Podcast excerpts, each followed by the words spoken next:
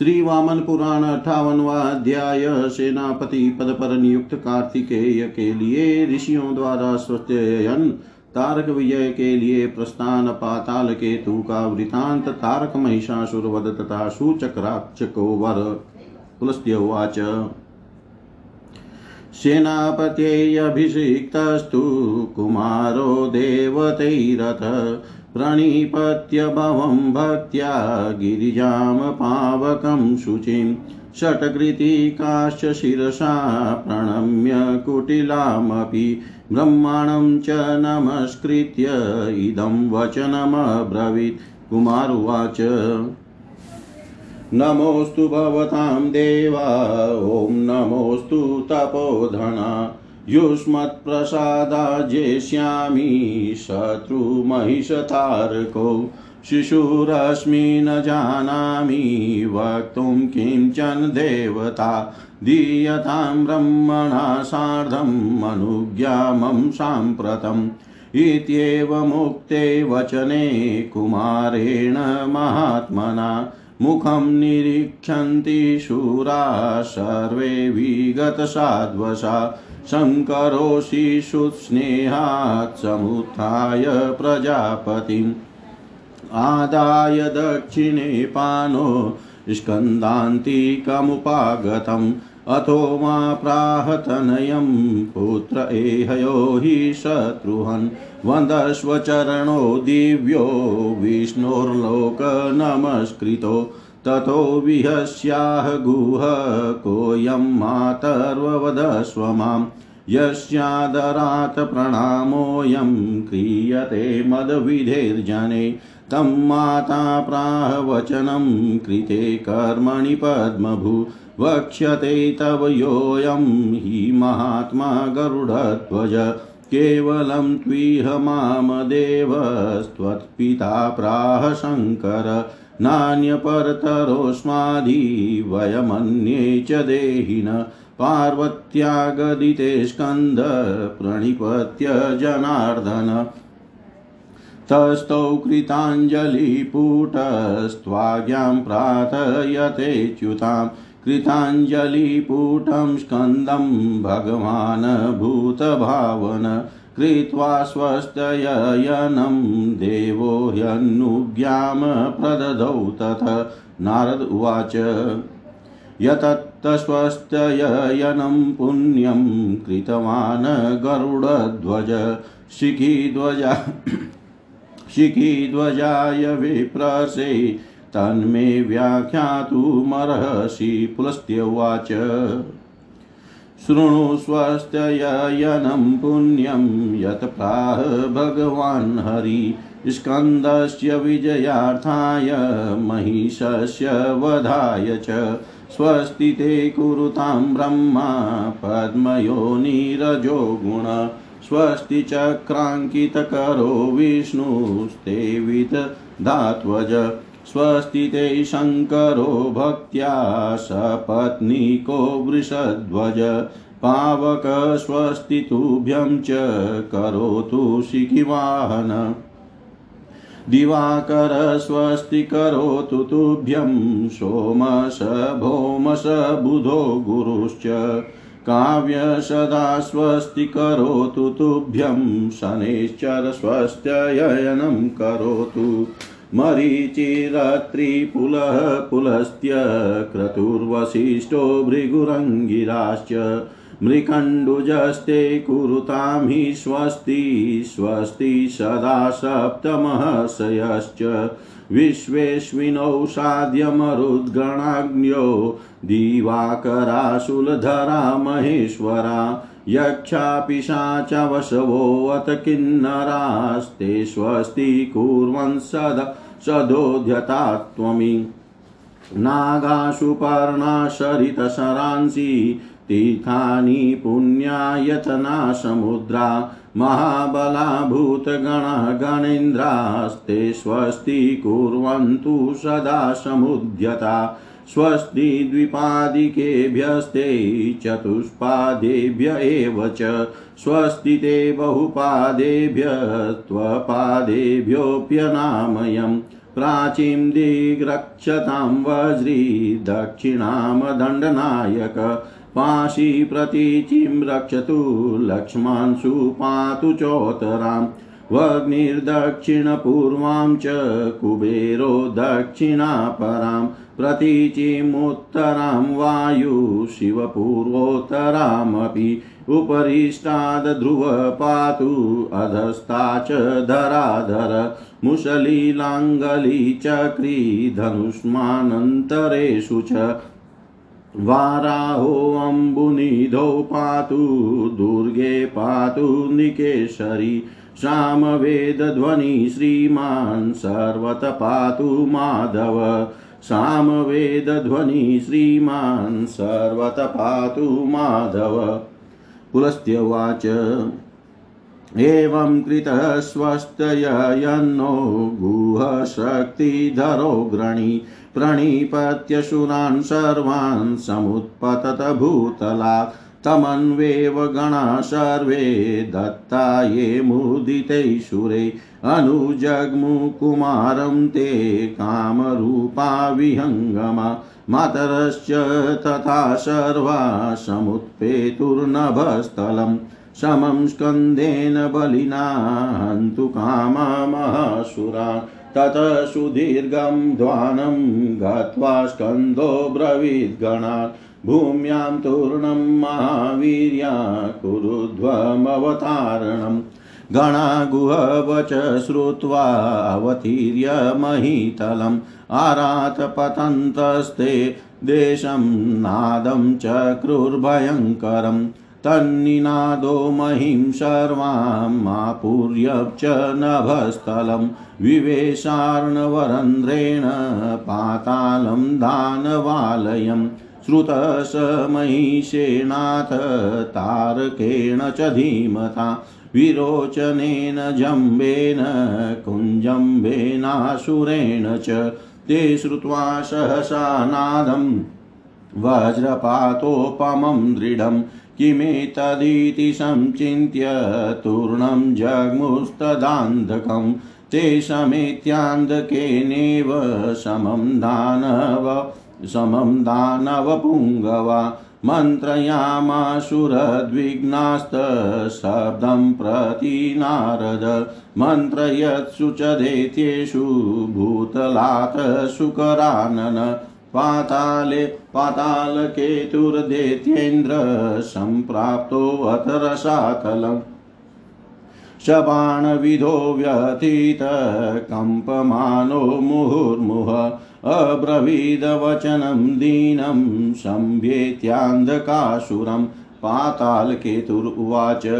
गतोऽहमाशं दैत्येन्द्र गालवस्याश्रमं प्रति तं विध्वंसयितुं यत्नं समारब्धं बलान्मया यावत् शुकररूपेण प्रविशामि तमाश्रयम् मम न जाने तं नरं राजन् येन मे प्रहितशर शरसंभिनजतृश्च भयात् तस्य महाजव, प्रणष्ट आश्रमात् तस्मात् स च माँ पृष्टो पृष्ठतोऽन्वगात् तुरङ्गखुरनिर्घोष श्रूयते परमोऽसुर तिष्ठ तिष्ठेति वदतस्तस्य सुरस्य पृष्ठत तद्भयादस्मि जलधिं सम्प्राप्तो दक्षिणान्नवम् यावत् पश्यामि तत्र स्नान नानावेशाकृतिन्नरान्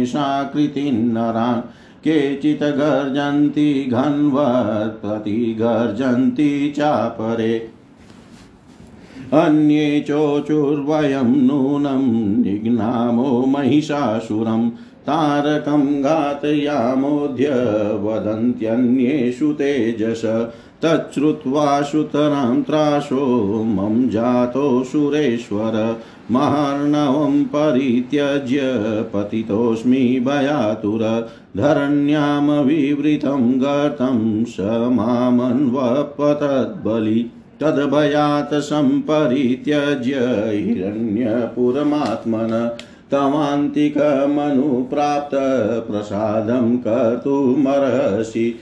तच्छ्रुत्वा चान्दको वाक्यं प्राह मेघस्वनं वच। न भेतव्यं त्वया तस्मात् सत्यं गोप्तास्मि दानव। महिस्तारकश्चोभौ बाणश्च बलिनावर। अनाख्यायेव ते वीरास्त्वन्धकं महिषादय स्वपरिग्रहसंयुक्तभूमिं युद्धाय निर्ययु। यत्र ते दारुणाकारा गणाश्चक्रुर्ममाश्वन तत्र दैत्याः समाजग्मुसायुधास बला मुने दैत्यानापततो दृष्ट्वा कार्तिकेयगणास्तत अभ्यद्रवन्त सहसास चौग्रो मातृमण्डल तेषां पुरःसरस्ताणु प्रगृह्य परिघं बलि निषूदयत्परबलं क्रुधो रुद्रपशुनिव तं निघ्न तं निघ्नन्तं महादेवं निरीक्षय कलशोदर कुठारं पाणिनादाय हन्ति सर्वान् महाशुनान् ज्वालामुखो भयकर करेणादाय चाशुरं शरथं सगजं शाश्वं विस्तृते वदने क्षिपत् दण्डकाश्चापि संक्रुध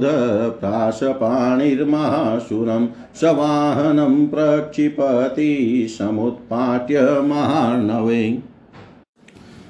शङ्कुकर्णश्च मुसलीहलेनाकृष्य दानवान् सञ्चूर्णयति मन्त्री राजानं प्रासभृदवशी खड्गचर्मधरो वीरपुष्पदन्तो गणेश्वर द्विधा त्रिधा च बहुधा चक्रे देते यदानवान् पिङ्गलो दण्डमुद्यम्य यत्र यत्र प्रधावति, तत्र तत्र प्रदर्श, प्रदृश्यन्ते राशय सावधानवै।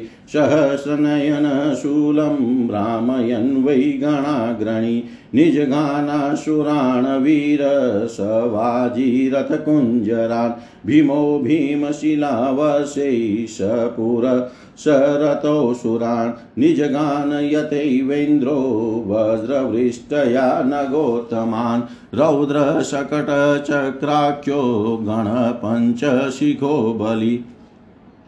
भ्रामयन्मुद्गरं वेगान् निजघान बलाद्रिपुन् गिरिभेदितलेनेव सारोहं कुञ्जरं रणे भस्मचक्रे महावेगो रथं च रथिना सह नाडिजङ्गोङ्घ्रिपवातैश्च मुष्टिभिर्जानुनाशुना किलाभिव्रजतुल्याभिर्जगान बलवान् मुने कूर्मग्रीवो ग्रीवयेव शिरसा चरणेन च लुण्ठनेन तथा दैत्यान् निजघान सवाहनान् पिण्डकारस् पिण्डारकस्तु तुण्डेन शृङ्गाभ्यां च कलिप्रिय विदारयति सङ्ग्रामे दानवान् समरोदतान् ततस्तत्सैन्यमतुलं वध्यमानं गणेश्वरे प्रदुद्रावात महिस्तारकश्च गणाग्रणी ते हन्यमाना प्रमथा दानवाभ्यां वरायुधे प्रदुद्रावात महिस्तारकश्च गणाग्रणी प्रदुद्रावात गणाग्रणी ते अन्यमाना प्रमता दानवाभ्यां वरायुधे। परिवार्य समन्तात् ते युयुधुकुपितास्तदा हंसास्य पटिशेनाज्जगान महिषासुरं षोडशाक्षस्त्रिशूलेन शतशीर्षो वराशिना श्रुतायुधस्तु गदया विशोको मुसलेन तु बन्धुदत्तस्तु शूलेन मूर्निदेत्यमताडयत् तथान्यै पार्षदैर्युद्धे शूलशक्य शक्तिरिष्टिपटिशे चाकम्पत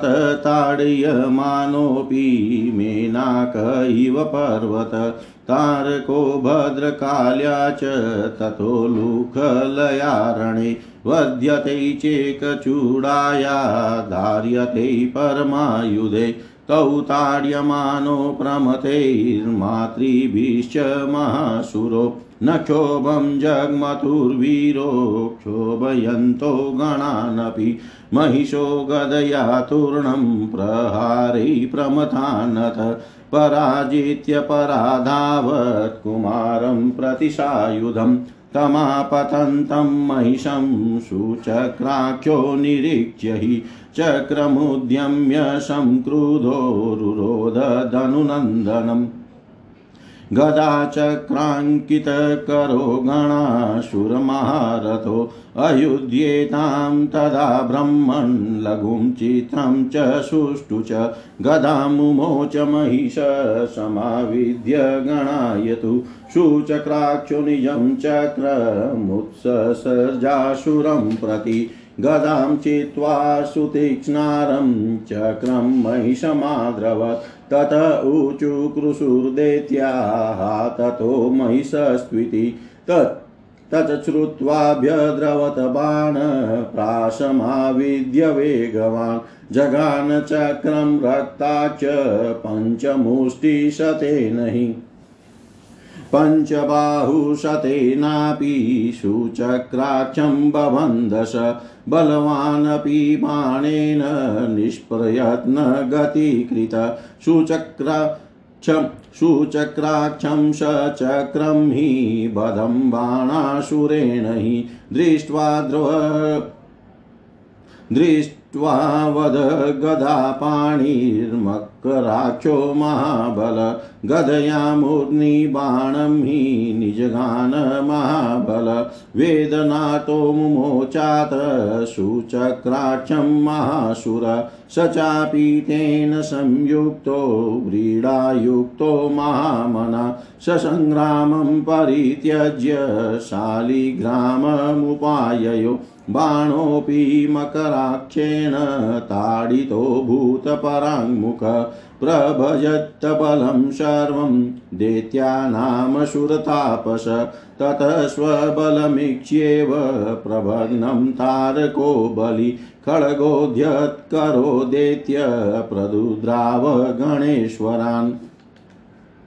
ततस्तु तेना प्रतिमेन शासिना, ते हंसभक्तप्रमुखा गणेश्वरा, समातरश्चापि पराजितारणे स्कन्दं भयार्ता शरणं प्रपेदिरे। भग्नान् गणान् वीक्षय महेश्वरात्मज, तं तारकं शासिनमापतन्तम् दृष्ट्वेव शक्त्या हृदये विभेद, स भिन्नर्मर्माण्यपतत् पृथिव्या तस्मिन् हत्यै भ्रातरि भग्नदर्पो भयातुरो भून्महिषो महसे संत्यज्य सङ्ग्रामशिरो दुरात्मा जगाम जगामशैलं स हिमाचलाख्यं। बाणेऽपि वीरे निहते यत तारकै गते हिमाद्रिं महिषे भयाते। भयादविवेशोऽग्रमपां निधानं गणैर्बले वध्यति सापराधे हत्वा कुमारो रणमूर्ध्नितारकं महता जवेन मयूरमारुह्य शिखण्डमण्डितं ययो निहन्तुं महिषासुरस्य। सपृष्ठतः प्रेक्ष्य शिखण्डिकेतनं समापतन्तं वरशक्तिपाणिम्। पाणिनं समापतन्तं वरशक्तिपाणिनं कैलासमुत्सृज्य हिमाचलं तथा क्रौञ्चं समभ्येत्य गुहां विवेश, देत्यं प्रविष्टं स पिनाकिशूनुर्जुगोपयत्नाद् भगवान् गुहोऽपि स्वबन्धुहन्ता भविता कथं त्वं संचिन्त्य नेव ततः स्थितो भूत ततोऽभ्यगातपुष्करसम्भवस्तु हरो मुरारी त्रिदशेश्वरश्च। अभ्येत्य चोचुर्महिषं सशेलं भिन्दस्वशक्त्या कुरुदेव कार्यं। ततः कार्तिकेय प्रियमेव तथ्यं श्रुत्वा वच प्रासुरान् विहस्य। कथं हि मातामहनप्त्रिकं वदेष्वभ्रातरं भ्रातृसुतं च मातु एषा श्रुतिश्चापि पुरातनी किल गायन्ति याम वेदविदो महर्षय कृत्वा च यस्यामतमुत्तमाया स्वर्गं व्रजन्ति त्वतिपापिनोऽपि गामब्रह्माण गामब्राह्मणं मृदमथाप्तवाक्यं बालं स्वबन्धुं ललामदृष्टाम् कृतापराधापि नेव स्वद्याचार्यमुख्या गुरुवस्तथैव। एवं जानन् धर्ममग्र्यं सुरेन्द्रा नाहं हन्याम भ्रातरं मातुलेयं। यदा दैत्यो निर्गमिष्यद गृहान्तस्तदा शक्त्यघातयिष्यामि शत्रुं। श्रुत्वा कुमारवचनं भगवान् महर्षे कृत्वा मतिं स्वहृदये गुहमाह मतो भवान् न मतिमान् वदसे किमर्थं? वाक्यं शृणुष्व हरिणा गदितं हि पूर्वम्। नैकस्यार्थे बहुन् हन्यादिति शास्त्रेषु निश्चय, एकं हन्याद् बहुभ्योऽर्थे न पापितेन जायते। एतच्छ्रुत्वा मया पूर्वं समयस्तेन चाग्निज। निकष्याते बहुनहत्यादीति शास्त्रेषु निश्चय। एकं हन्याद् बहुभ्योऽर्थे न पापी तेन जायते। एतच्छ्रुत्वा मया पूर्वं समयस्तेन चाग्निज। निहतो नमुचि पूर्वं सोदरोऽपि ममानुज। तस्माद्बहूनामर्थाय संक्रौञ्चं महिषासुरं घातयस्व पराक्रम्य शक्त्यपावकदत्तया पुरन्दरवच श्रुत्वा क्रोधादारक्तलोचन कुमारप्राहवचनं कम्पमान शतक्रतुम् मूढ किं ते बलं भाव्यो, शारीरं चापि वृत्रहन्। येनाधिक्षिपशे माँ त्वं ध्रुवं न मतिमानसि। तमुवाच सहस्राक्ष त्वतोऽहं बलवान् गुह। तं गुह प्राह एहयो हि युधयस्व बलवान् यदि। शक्रप्राहत बलवान् ज्ञायते कृतिकासुत प्रदक्षिणं शीघ्रतरं यः कुर्यात् क्रौञ्चमेव हि श्रुत्वा तदवचनं स्कन्धो मयूरं प्रजय वेगवान् प्रदक्षिणं पादचारी कर्तुं तूर्णतरोऽभ्यगात् शक्रोऽवतीर्य नागेन्द्रात् पादेनाथ प्रदक्षिणं कृत्वा तस्थो गुहोऽभ्येत्य मूढं किं संस्थितो भवान्? तमिन्द्र कौटिल्यं मया पूर्वं प्रदक्षिण। कृतोऽस्य न त्वया पूर्वं कुमारसक्रमब्रवीत् मया पूर्वं मया पूर्वं विवदन्तो परस्परम्। प्राप्यो चतुर्महेशाय ब्रह्मणे माधवाय च। अथोवाच हरिस्कन्दं प्रष्टुमर्हसि पर्वतं योऽयं वक्ष्यति पूर्वं स भविष्यति महाबल।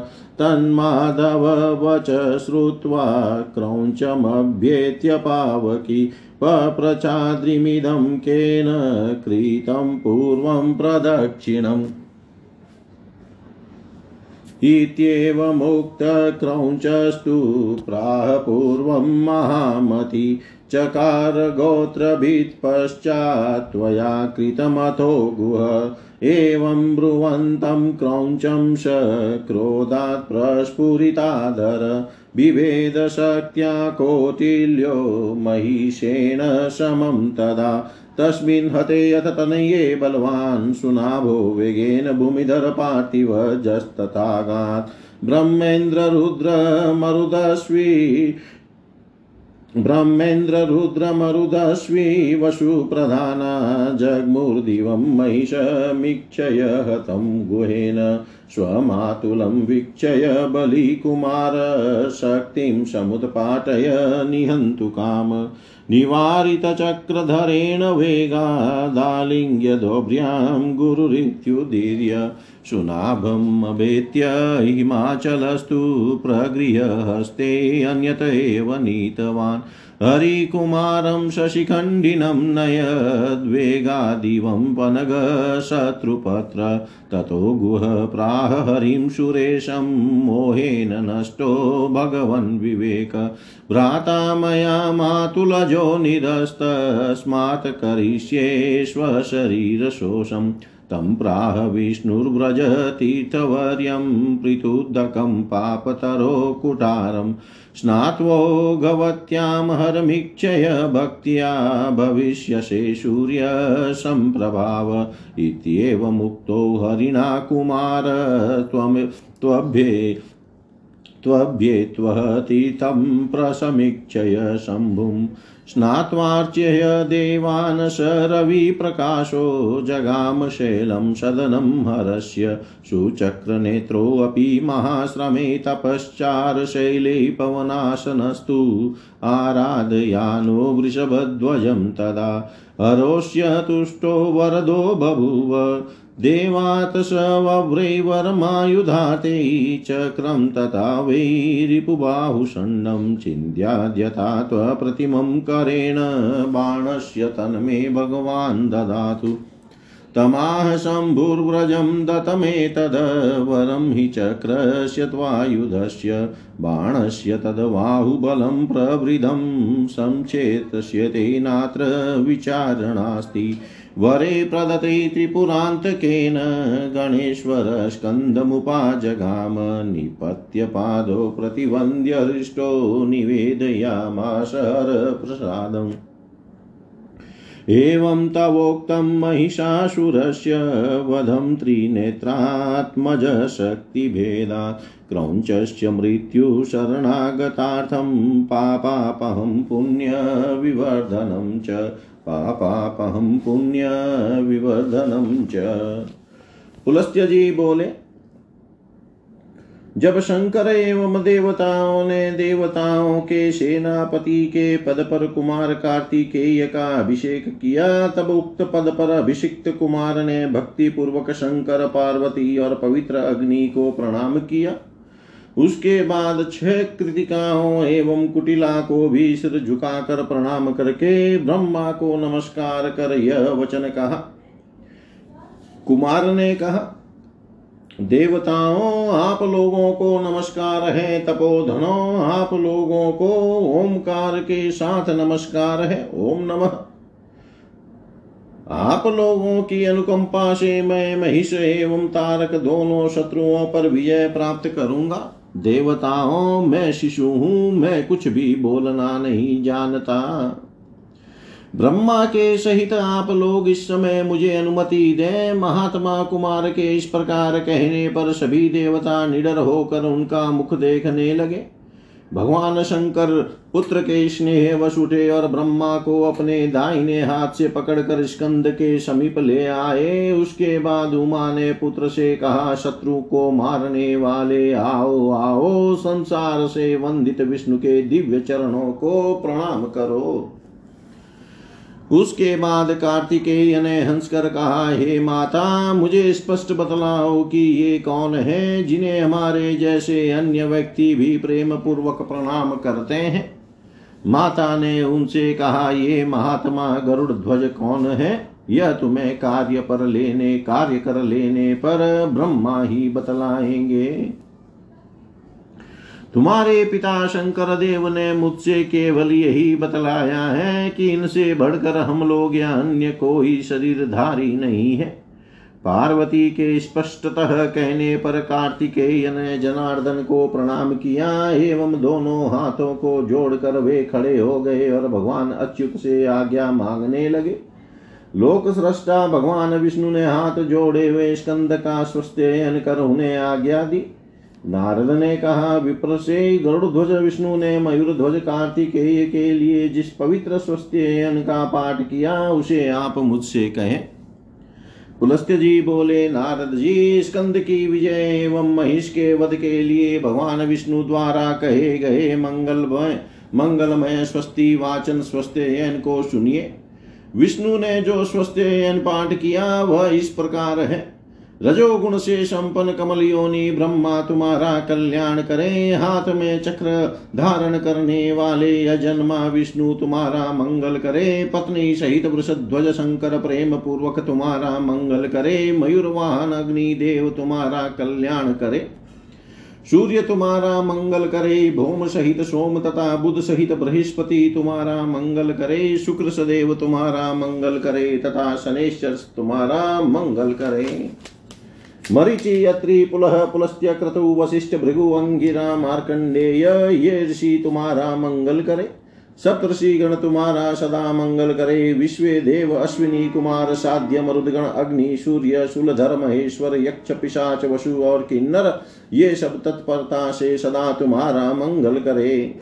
नाग पक्षी नदियाँ सरोवर तीर्थ पवित्र देव स्थान समुद्र महाबलशाली भूत गण तथा विनायक गण सदा तत्पर होकर तुम्हारा मंगल करे। दो पैरों वाले एवं चार पैरों वालों से तुम्हारा मंगल हो, बहुत पैरों वालों द्वारा तुम्हारा मंगल हो, एवं बिना पैर वालों से तुम्हारी स्वस्थता बनी रहे, तुम निरोग बने रहो। वज्र धारण करने वाले इंद्र पूर्व दिशा की दंड नायक यम दक्षिण दिशा की, पाशधारी वरुण पश्चिम दिशा की, तथा चंद्रमा उत्तर दिशा की रक्षा करे। अग्नि अग्नि पूर्व दक्षिण कौन की, कुबेर नृत्य दक्षिण पश्चिम।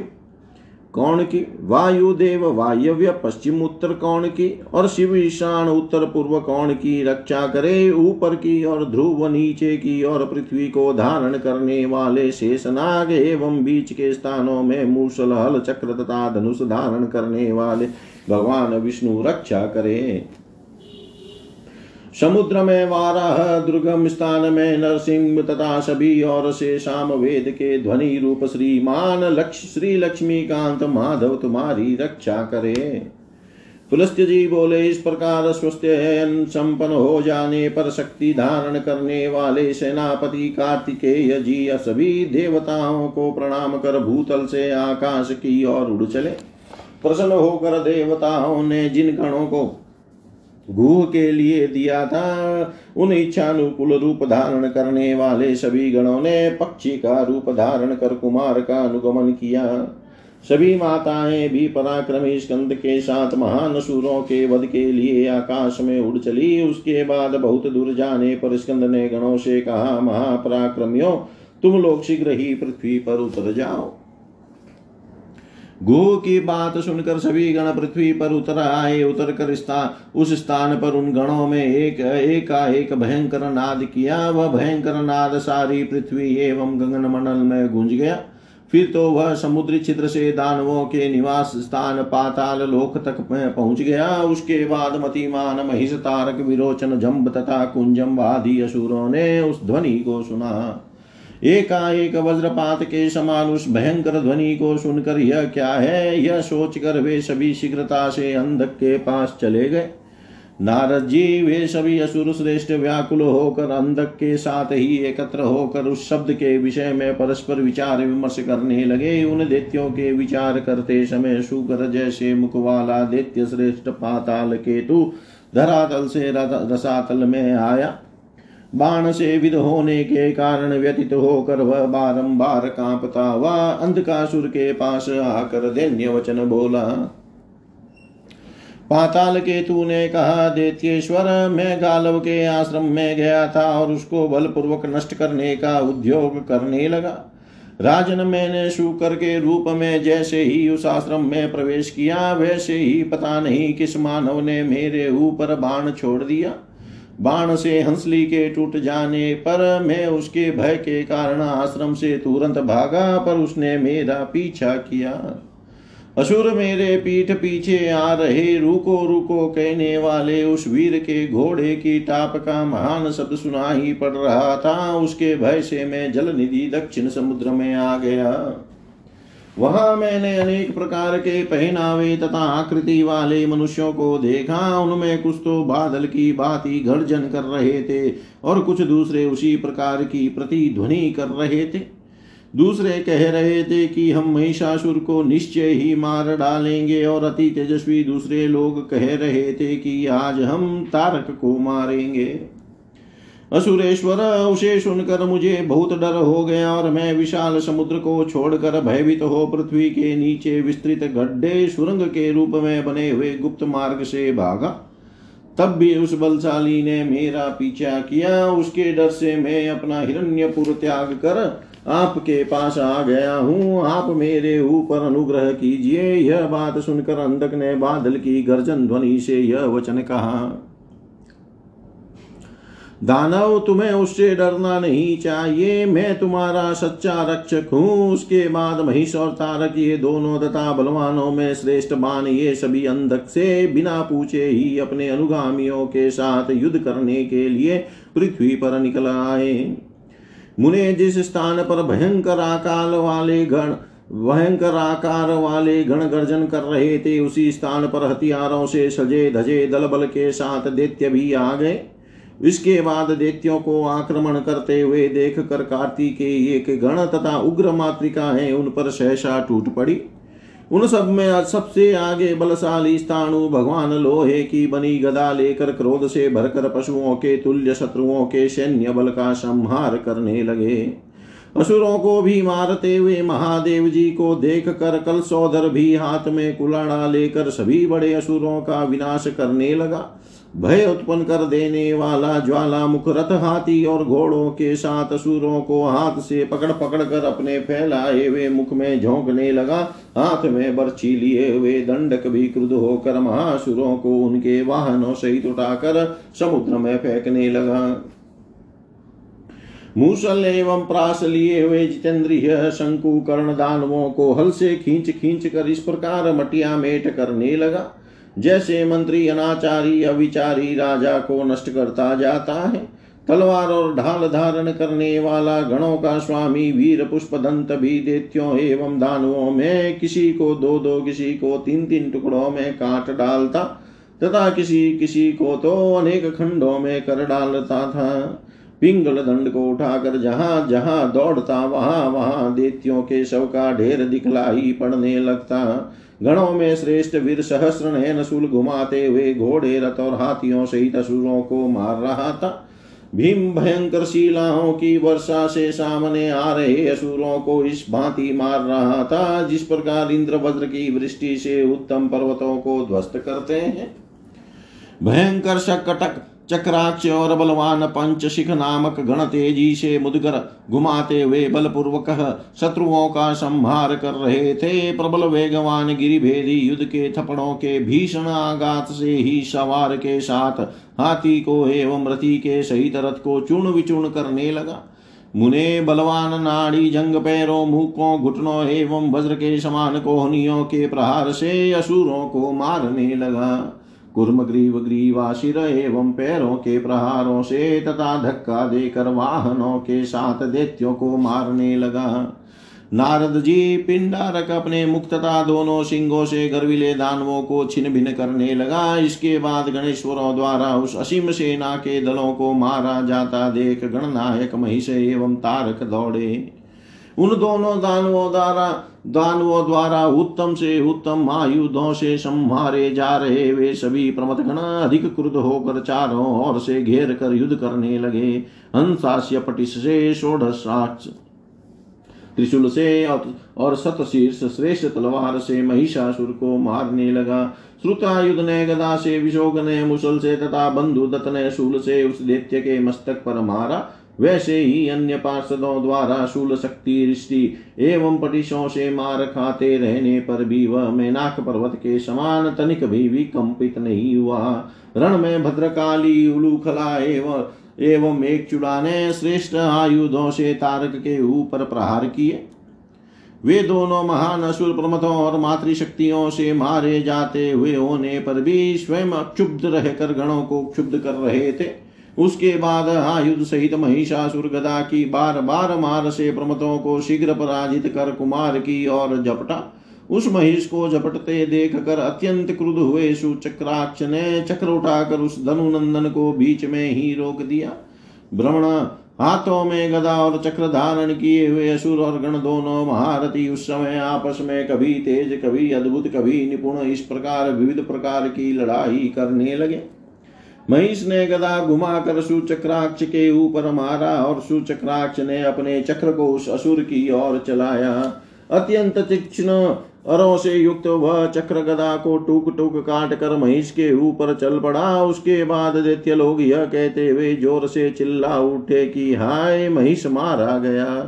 उससे सुनने के बाद लाल लाल आँखों वाला बाणासुर प्रास लेकर वेग पूर्वक दौड़ा और पाँच सौ मुष्टियों से चक्र पर प्रहार किया तथा पाँच सौ बाहुओं से सुचक्राक्ष को बाँध लिया। बलवान होते हुए भी सुचक्राक्ष बाणासुर के द्वारा प्रयत्न शून्य कर दिया गया। फिर बाणासुर के द्वारा सुचक्राक्ष को चक्र सहित बंधा हुआ देख कर महाबली मकराक्ष हाथ में गदा लेकर दौड़ा। महाबली मकराक्ष ने गदा से बाण के मस्तक पर प्रहार किया। उसके बाद कष्ट से दुखी बाण ने सुचक्राक्ष को छोड़ दिया और वह मनस्वी उससे छूट कर लज्जित होता हुआ युद्ध छोड़कर शालीग्राम के समीप चला गया। बाण भी मकराक्ष से चोट खाकर युद्ध से मुख मोड़ लिया। नारद जी, देत्यों की सारी सेना छिन्न भिन्न हो गई। उसके बाद अपनी सेना को नष्ट हुआ। देख बलवान दैत्य तारक हाथ में तलवार लेकर गणेश्वरों की ओर दौड़ा। उसके बाद खड़ग धारण करने वाले उस बेजोड़ वीर ने उन मातृकाओं सहित हंस वक्र आदि गणेश्वरों को हरा दिया। वे सभी डरकर स्कंद की शरण में गए। महेश्वर के पुत्र कुमार ने अपने गणों को निरुत्साह तथा खड़गधारी तारकासुर को आते हुए देख कर शक्ति के प्रहार से उसका हृदय वृद्धि कर डाला। हृदय फट जाने के कारण वह पृथ्वी पर गिर पड़ा। महर से उस भाई के मर जाने पर महिषासुर का विमान चुरू हो गया। वह दुष्ट आत्मा डर से व्याकुल होकर युद्ध भूमि से भागकर हिमालय पर्वत पर चला गया। वीर तारक के मारे जाने डर कर महिष के हिमालय पर भाग जाने एवं गणों द्वारा अपराधी सेना का संहार किए जाने पर बाण भी डर के कारण अगाध समुद्र में प्रवेश कर गया। युद्ध भूमि में तारक का संहार कर कुमार ने शक्ति उठा ली और वे शिखंड युक्त मोर पर चढ़ गए। फिर अत्यंत शीघ्रता से महिषासुर को मारने लगे। हाथ में श्रेष्ठ शक्ति लिए हुए मयूर ध्वज, मोर छाप की पताका वाले कार्तिकेय की पीठ के पीछे आते को पीछे आते देख वह महिषासुर कैलाश एवं हिमालय को छोड़कर क्रौच पर्वत पर चला गया और उसकी गुफा में प्रवेश कर गया।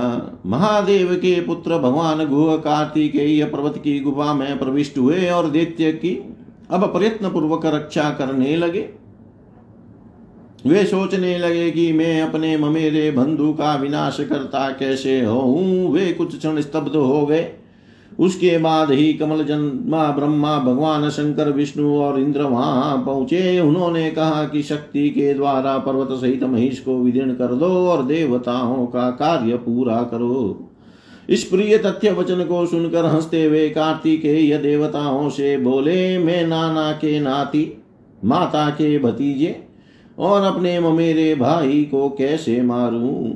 इस विषय में यह इनको न मारने की प्राचीन श्रुति भी है, जिसे वेद ज्ञाता महर्षि गण गाया करते हैं। इसी प्रकार गौ ब्राह्मण वृद्ध यथार्थ वक्ता बालक अपना संबंधी दोष रहित स्त्री तथा आचार्य आदि गुरुजन अपराध करने पर भी अवध्य होते हैं। इस उत्तम श्रुति के अनुसार आचरण करने वाले महान पापी भी स्वर्ग लोक को जाते हैं।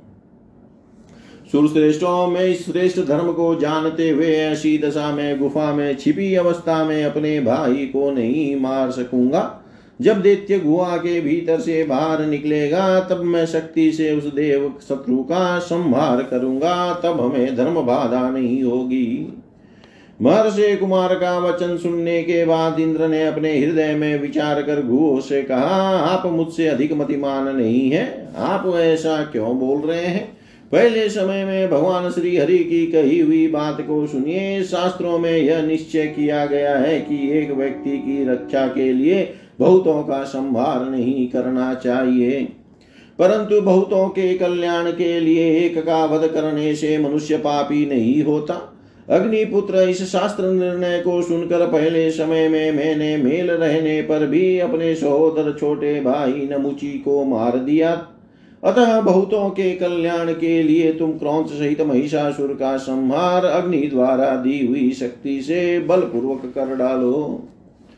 इंद्र की बात सुनकर कुमार की आँखें क्रोध से लाल हो गई। आवेश में कांपते हुए कुमार ने इंद्र से कहा मूड वृत्रारी तुम्हारी बाहु और शरीर में कितनी शक्ति है जिसके बल पर तुम मेरे ऊपर मतिमंद कहकर आक्षेप कर रहे हो?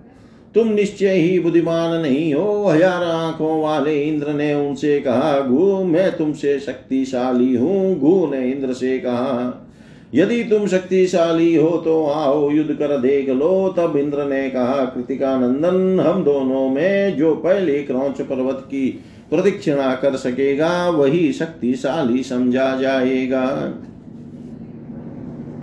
उस बात को सुनकर स्कंद अपने वाहन मयूर को छोड़कर पैदल प्रदक्षिणा करने के लिए शीघ्रता से चल पड़े। इंद्र भी गजराज से उतर कर पैदल ही प्रदक्षिणा कर कर वहाँ आ गए। स्कंद ने उनके पास जाकर कहा मुड़ क्यों बैठे हो? इंद्र ने उन कौटिल्य कुटिला के पुत्र स्कंद से कहा, मैंने तुमसे पहले ही इसकी प्रदक्षिणा कर ली है। कुमार ने इंद्र से कहा, तुमने पहले नहीं की है, मैंने पहले की है, मैंने पहले की है। इस प्रकार परस्पर विवाद करते हुए उन दोनों ने शंकर, ब्रह्मा एवं विष्णु के पास जाकर कहा इसके बाद विष्णु ने स्कंद से कहा कि तुम पर्वत से पूछ सकते हो, वह जिसे पहले आया वह बतलाएगा, वही महाशक्तिशाली मान्य होगा। माधव की उन बातों को सुनकर अग्नि नंदन ने क्रौच पर्वत के पास जाकर उससे यह पूछा कि प्रदक्षिणा पहले किसने की है? इस बात को सुनकर चतुर क्रौच ने कहा, कार्तिकेय, पहले इंद्र ने प्रदक्षिणा की, इसके बाद तुमने की है। इस प्रकार कहने वाले क्रौच को क्रोध से होंठ कपाते हुए उस कुटिलानंदन कुमार ने शक्ति की मार से महिषासुर के साथ ही विदीर्ण कर दिया। उस पुत्र के मार दिए जाने पर पर्वतराज पुत्र बलवान सुनाभ शीघ्र ही वहाँ आ गए। ब्रह्मा, इंद्र, रुद्र, वायु, अश्विनी, कुमार, वसु आदि देवता घु कार्तिकेय के द्वारा महिष को मारा गया देख कर स्वर्ग चले गए। अपने मामा को देखने के बाद बलवान कुमार ने शक्ति लेकर उन्हें मारना चाहा, परंतु विष्णु ने शीघ्रता से उन्हें बाहुओं से आलिंगित करते हुए, ये गुरु है, ऐसा कहकर रोक दिया। हिमालय सुनाब के निकट आए और उनका हाथ पकड़कर दूसरी ओर ले गए, तथा गरुड़ वाहन विष्णु मयूर सहित कुमार को जल्दी से स्वर्ग में लिए चले गए। इसके बाद गुह ने सुरेश्वर हरि से कहा, भगवान, मोह से मेरी विचार शक्ति नष्ट हो गई है, हो गई, और मैंने अपने मेरे भाई का संहार कर दिया है। अतः प्रायश्चित में मैं अपने शरीर को सुगा डालूँगा। विष्णु ने उनसे कहा, कुमार, तुम पाप रूपी वृक्ष के लिए कुठार स्वरूप श्रेष्ठ तीर्थ प्रतुदक में जाओ। वहाँ ओगवती के जल में स्नान कर भक्ति पूर्वक महादेव का दर्शन करने से तुम निष्पाप होकर सूर्य के समान कांति युक्त हो जाओगे। हरि के इस प्रकार कहने पर कुमार पृथुदक तीर्थ में गए और उन्होंने महादेव का दर्शन किया। स्नान करने के बाद देवताओं की पूजा करके वे सूर्य के समान तेजस्वी होकर महादेव के निवास स्थल पर पर्वत पर चले गए। सुचक्र नेत्र भी केवल वायु पीकर पर्वत के महान आश्रम में शंकर की आराधना करता हुआ तपस्या करने लगा, तब प्रसन्न होकर शंकर ने उसे वर देने का वचन दिया। उसने अस्त्र शस्त्र प्राप्ति के हेतु वर मांगा, हे भगवान, शत्रु की भुजाओं को काटने वाला ऐसा अनुपम चक्र मुझे दे, जिससे मैं हाथ से ही बाणासुर की भुजाओं को काट डालूं। महादेव जी ने उससे कहा, जाओ, तुमने चक्र के निमित्त जो वर मांगा है, उसे मैंने दे दिया। यह बाणासुर के अत्यंत बड़े हुए बाहुबल को निस्संदेह काट डालेगा। त्रिपुरा को मारने वाले महेश्वर के वर देने पर गणेश्वर सुचक्र नेत्र स्कंद के निकट गया और उसने उनके चरणों में गिरकर वंदना की। उसके बाद उसने प्रसन्नता पूर्वक महादेव की कृपा का वर्णन किया। इस प्रकार मैंने पुलस्त्य ने तुमसे शंकर के पुत्र के द्वारा शक्ति से महिषासुर के संहार किए जाने का वर्णन किया। शरणागत के हेतु क्रौच की मृत्यु हुई। यह आख्यान पाप का विनाश एवं पुण्य की वृद्धि करने वाला है। जय जय श्री वामन पुराण अठावनवाध्याय संपूर्ण। सर्वं श्रीशां सदाशिवार्पणम् अस्तु। विष्णवे नम, ॐ विष्णवे नम, ॐ विष्णवे नमः।